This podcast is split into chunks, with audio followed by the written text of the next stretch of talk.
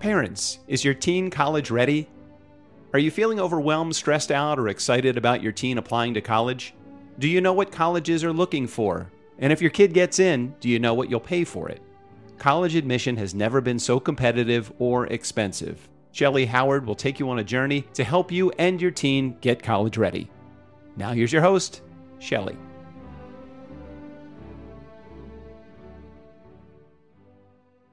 Hello, this is Shellee Howard with Parents as Your Teen College Ready podcast.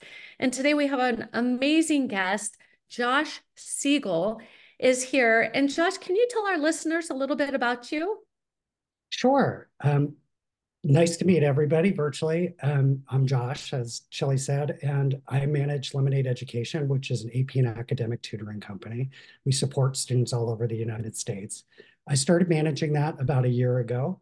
And prior to that, my background has been largely in large internet companies, some of which you may have heard of, like Yahoo and HP, which I joined after graduate school, and then did that and worked at a number of startups.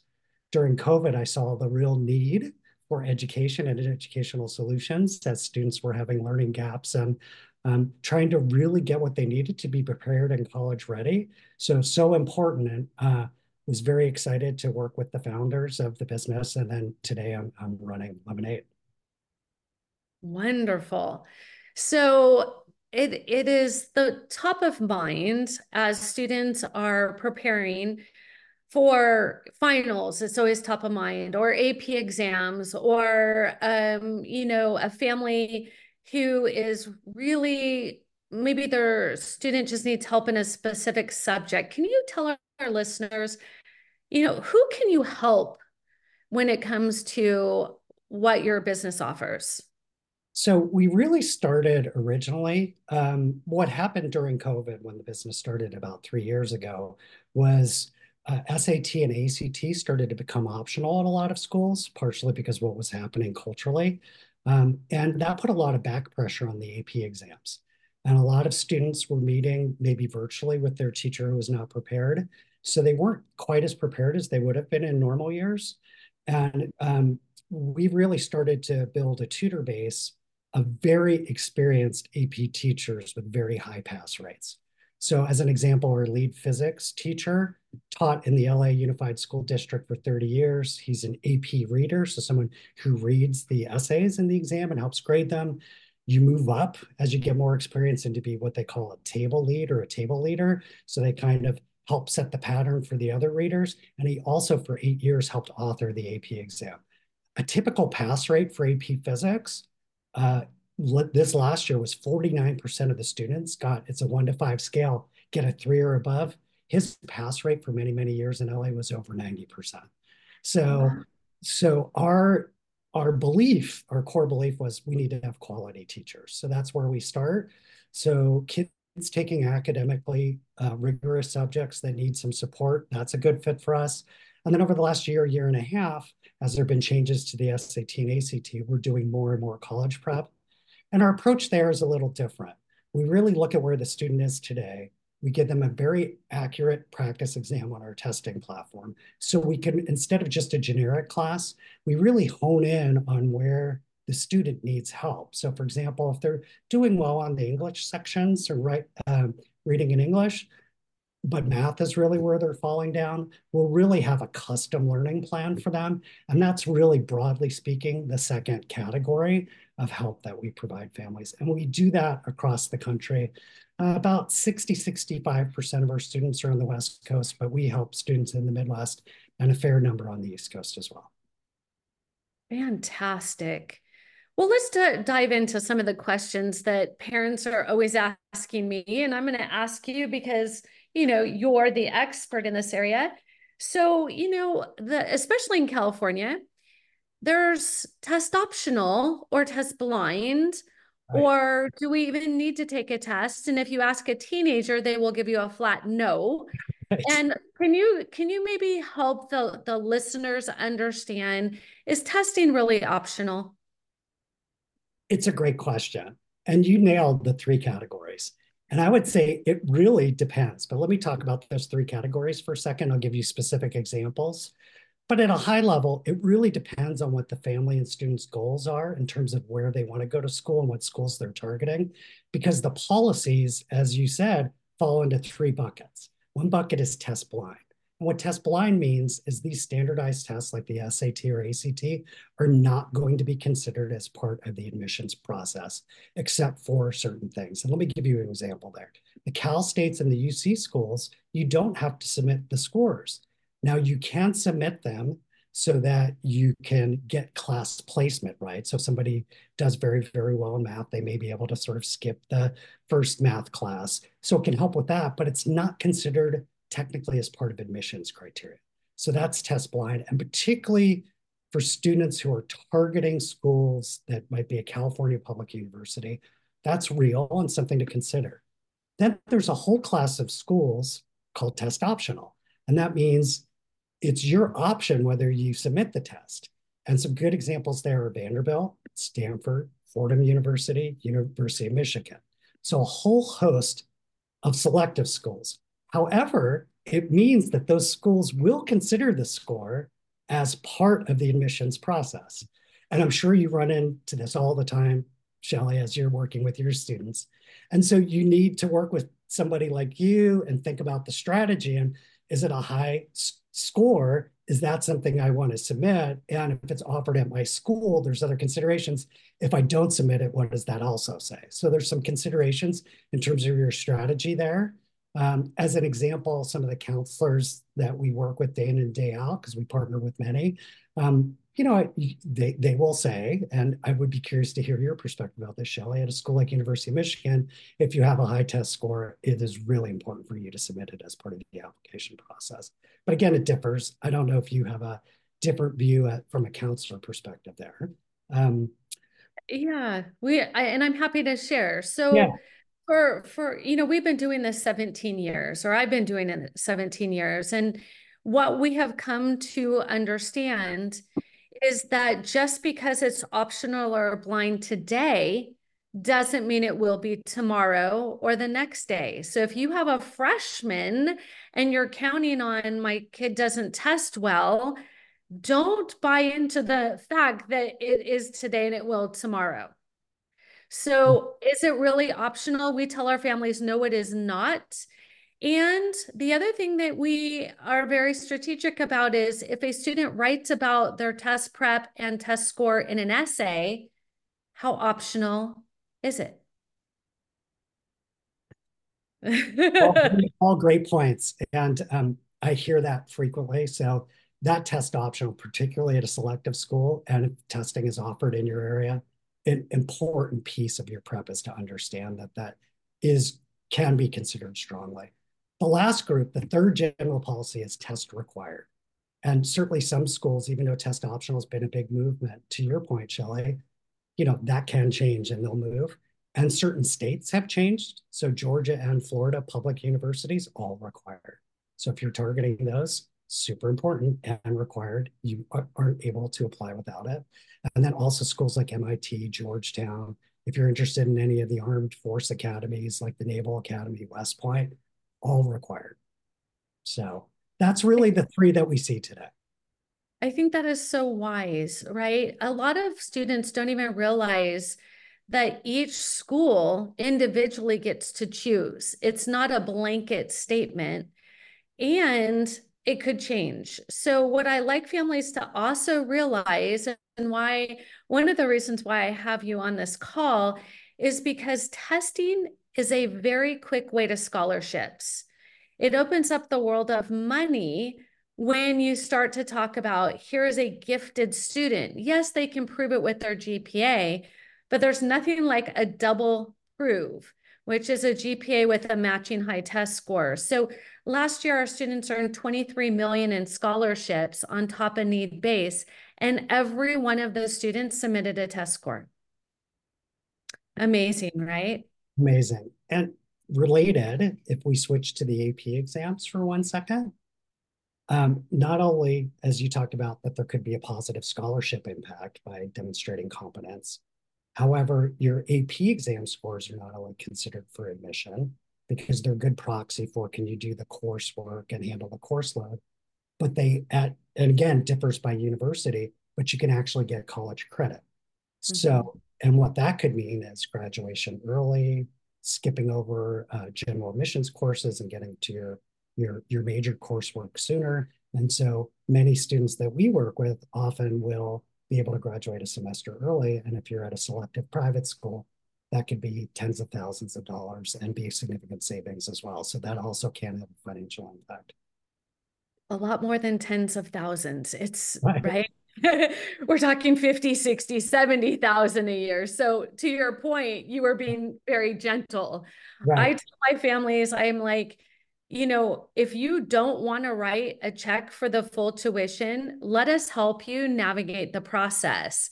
And that is the unique thing that College Ready focuses on is return on investment. So let's talk about APs a little bit more. How many APs should a student take? Are there better APs than others? Um, what score do you need to get a super score? I mean, a, um, be a National Merit Scholar maybe you could i've said this a million times to my families but maybe a professional like yourself could lend some some knowledge. So first off ap to some extent is becoming a default honors or high level curriculum at many schools. So over 20000 high schools have some form of ap coursework. Not all support all the individual ap exams though. There are some very common ones but across the science language social studies um, quite a few categories of tests and exams. And for example, if you take one in the STEM field physics, there are actually four separate AP physics exams. So it really depends on leveling. To some extent, depending on the major, the setup and rigor and what's available at the school and high school is really important. So uh, to some extent, your question, it depends on what's available at the school, but should it be available at the school? And it's related to what you want to move into into your major, I would absolutely recommend students go that route. And in terms of credit, um, many universities will accept a three. However, it really differs. Uh, it's a one to five score generally, three being a pass rate, but that could be credit it may differ by individual department. So, for example, UCLA may choose, depending on department, which one actually gets course credit versus some kind of general admit credit. And that score difference could be they'll only require um, or accept a four or even higher, depending. So, uh, kind of similar to the test optional, it's when you have your target list and you know the school, do your research so you know what's going to be accepted so you can have a good strategy. And in terms of beyond what's available, it really depends on the student, what's offered at the school, and how much rigorous coursework they can do. So you really need to tailor it a little bit to the student. Um, some students can handle a very full AP course load and do very, very well. Some students can't because they're very, very rigorous in college level. So I think you really need to adjust your strategy depending on the student's capabilities as well. And I guess the North Post uh, guidepost principles I'd use is, hey, if uh, it's in line with the student's ambitions, for example, STEM, and in line with their talent, they should do as much as they can handle, but not not more. So, I love that. I'm now putting on my mom of four hat, and yeah. I have four very different. Um, they're now young adults and I'm thinking back to how they each navigated the process. So let's take it from a parent who doesn't live in our world and they their child comes home and they they say I want to take 6 AP classes next year. And the parents like uh that sounds like a lot of work. I, I don't know if that's a great idea. Um, how would a parent know if that's a good idea or a bad idea. Past performance is somewhat predictive to future.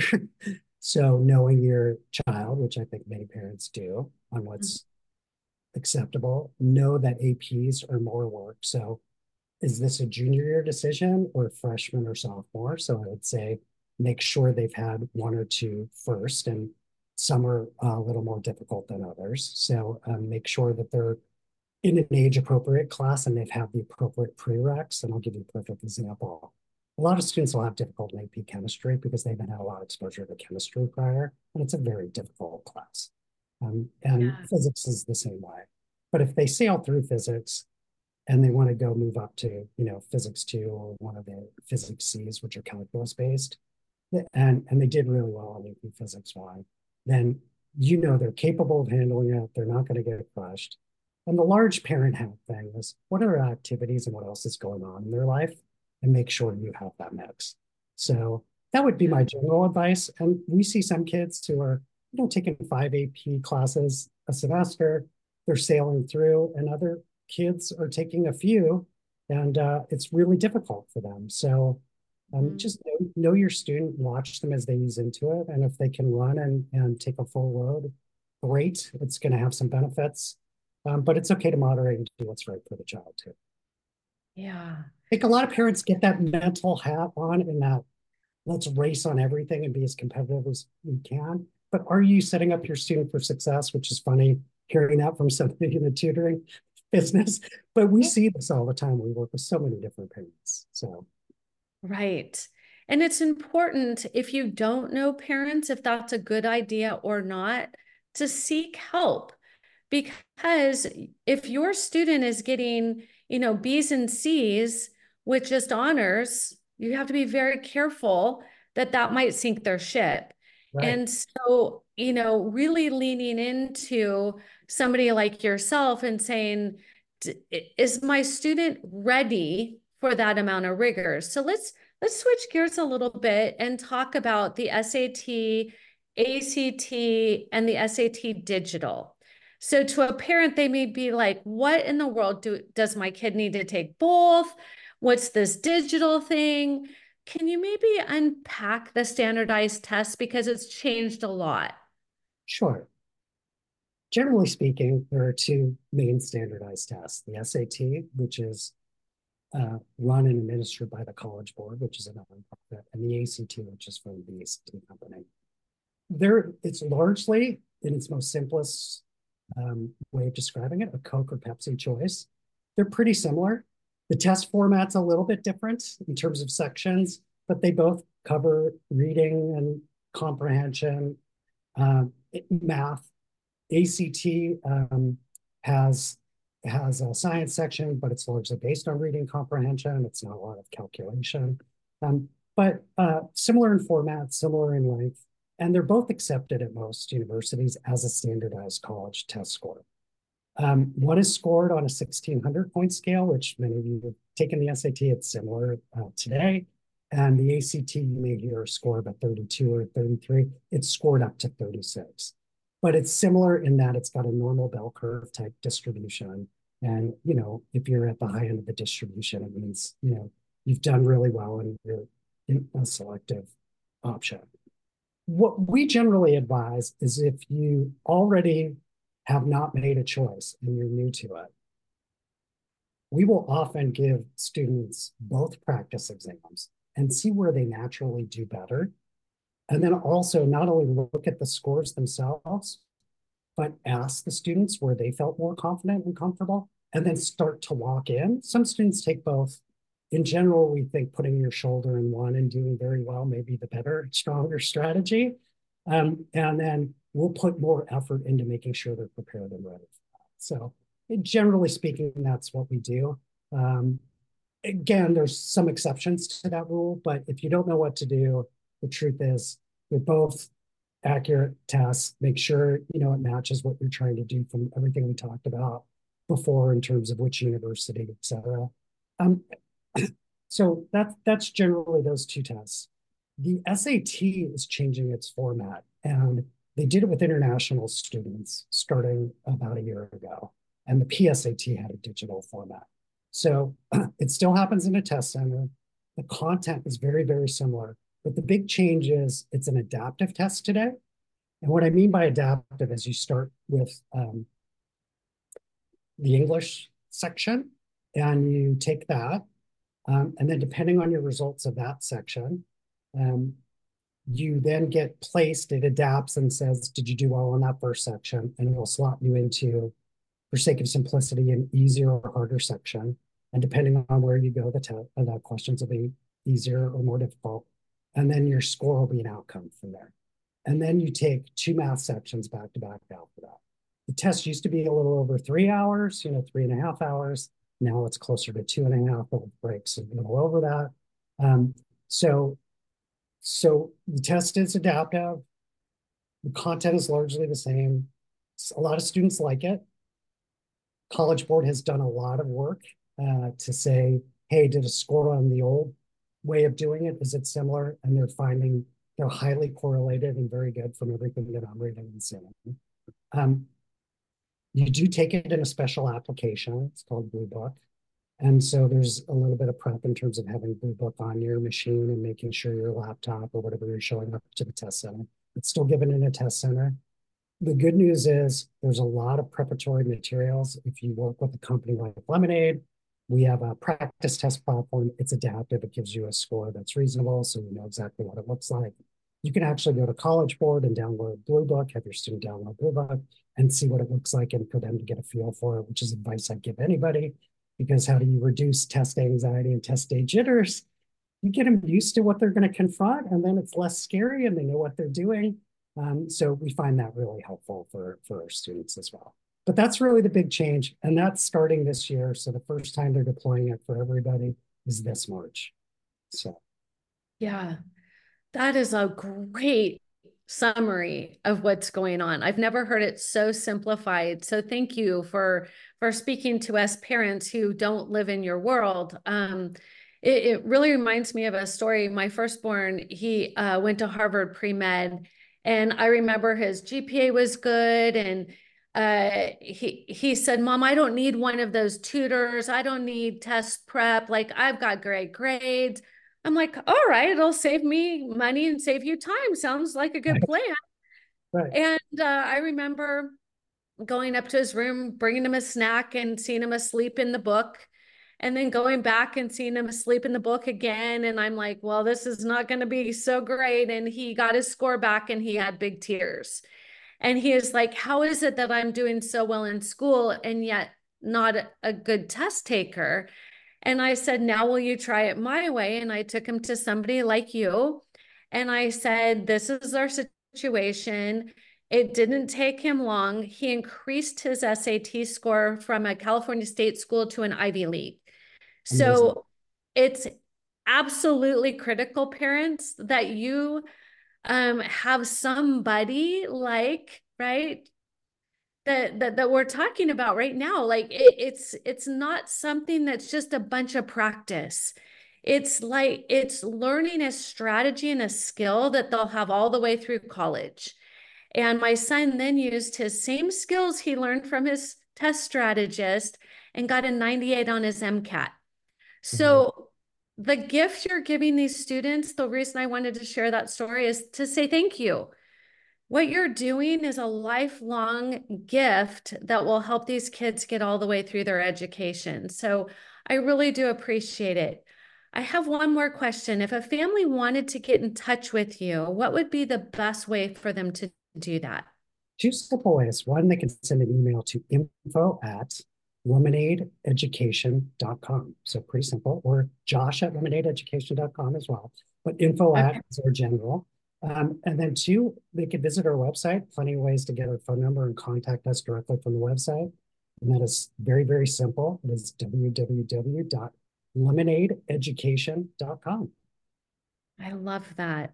And what would a parent expect if they reached out to you? What what would that look like? I always like to get past that first introduction, the the fear of the unknown.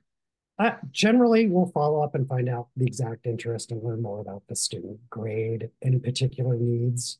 So one trend we see, have seen, is some schools, uh, some students may have attentional difficulties. Anything else about them as a learner? We just want to understand more about the student and the situation so we can create a plan that's right for them. After we kind of learn a little bit about the need and what they're looking for, we'll set them up with an appropriate tutor we'll have a first session and then we'll debrief between the teacher, our account manager, and the parent and make sure that we have a game plan going forward and make sure everybody's on the same page. If it's not comfortable, we can change tutors or change approach. In general, we find that works really well. Um, that's really for general academic tutoring. For ACT and SAT, where we usually start is with that practice assessment and any scores they already have, because we want to get that information and see in which section does the student need help. Because if they're doing really well in one section, we don't believe a general course is going to be very material. It's not time efficient. So it, it ultimately will cost the parent more money and we try to be, you know, responsible stewards of that. Uh, mm-hmm. We really want to give students the help they need, and then we'll pair them based on the need with an appropriate tutor based on that assessment. And our assessments are item level, so we can actually see the topics, whether it's in the English sections or math sections, say, oh, we have a problem with um, structure, or it's really in the geometry type question. So we can get fairly item level and brush kids up. Kids that are generally doing pretty well and just have a couple weak areas can see real improvement very, very quickly. Other kids need a little more practice generally to get comfortable with exams. But that's basically what it looks like working with us, and we try to keep it pretty convenient. We work virtually as well, so all the um, all the sessions are, virtual, um, and most find that really, really strong, and it's very helpful to them. I love it. Well, Josh, thank you so much for your time. Great information. And parents, the, the show notes will also have his links in case you did not get that verbally. So thank you for being on the show. Yeah. Thank you, Shellee. I really appreciate the time and great getting connected. Excellent. So parents, as you think about is your teen college ready, testing is one piece of that. We are excited to share with you our next show. Until then, have a great day.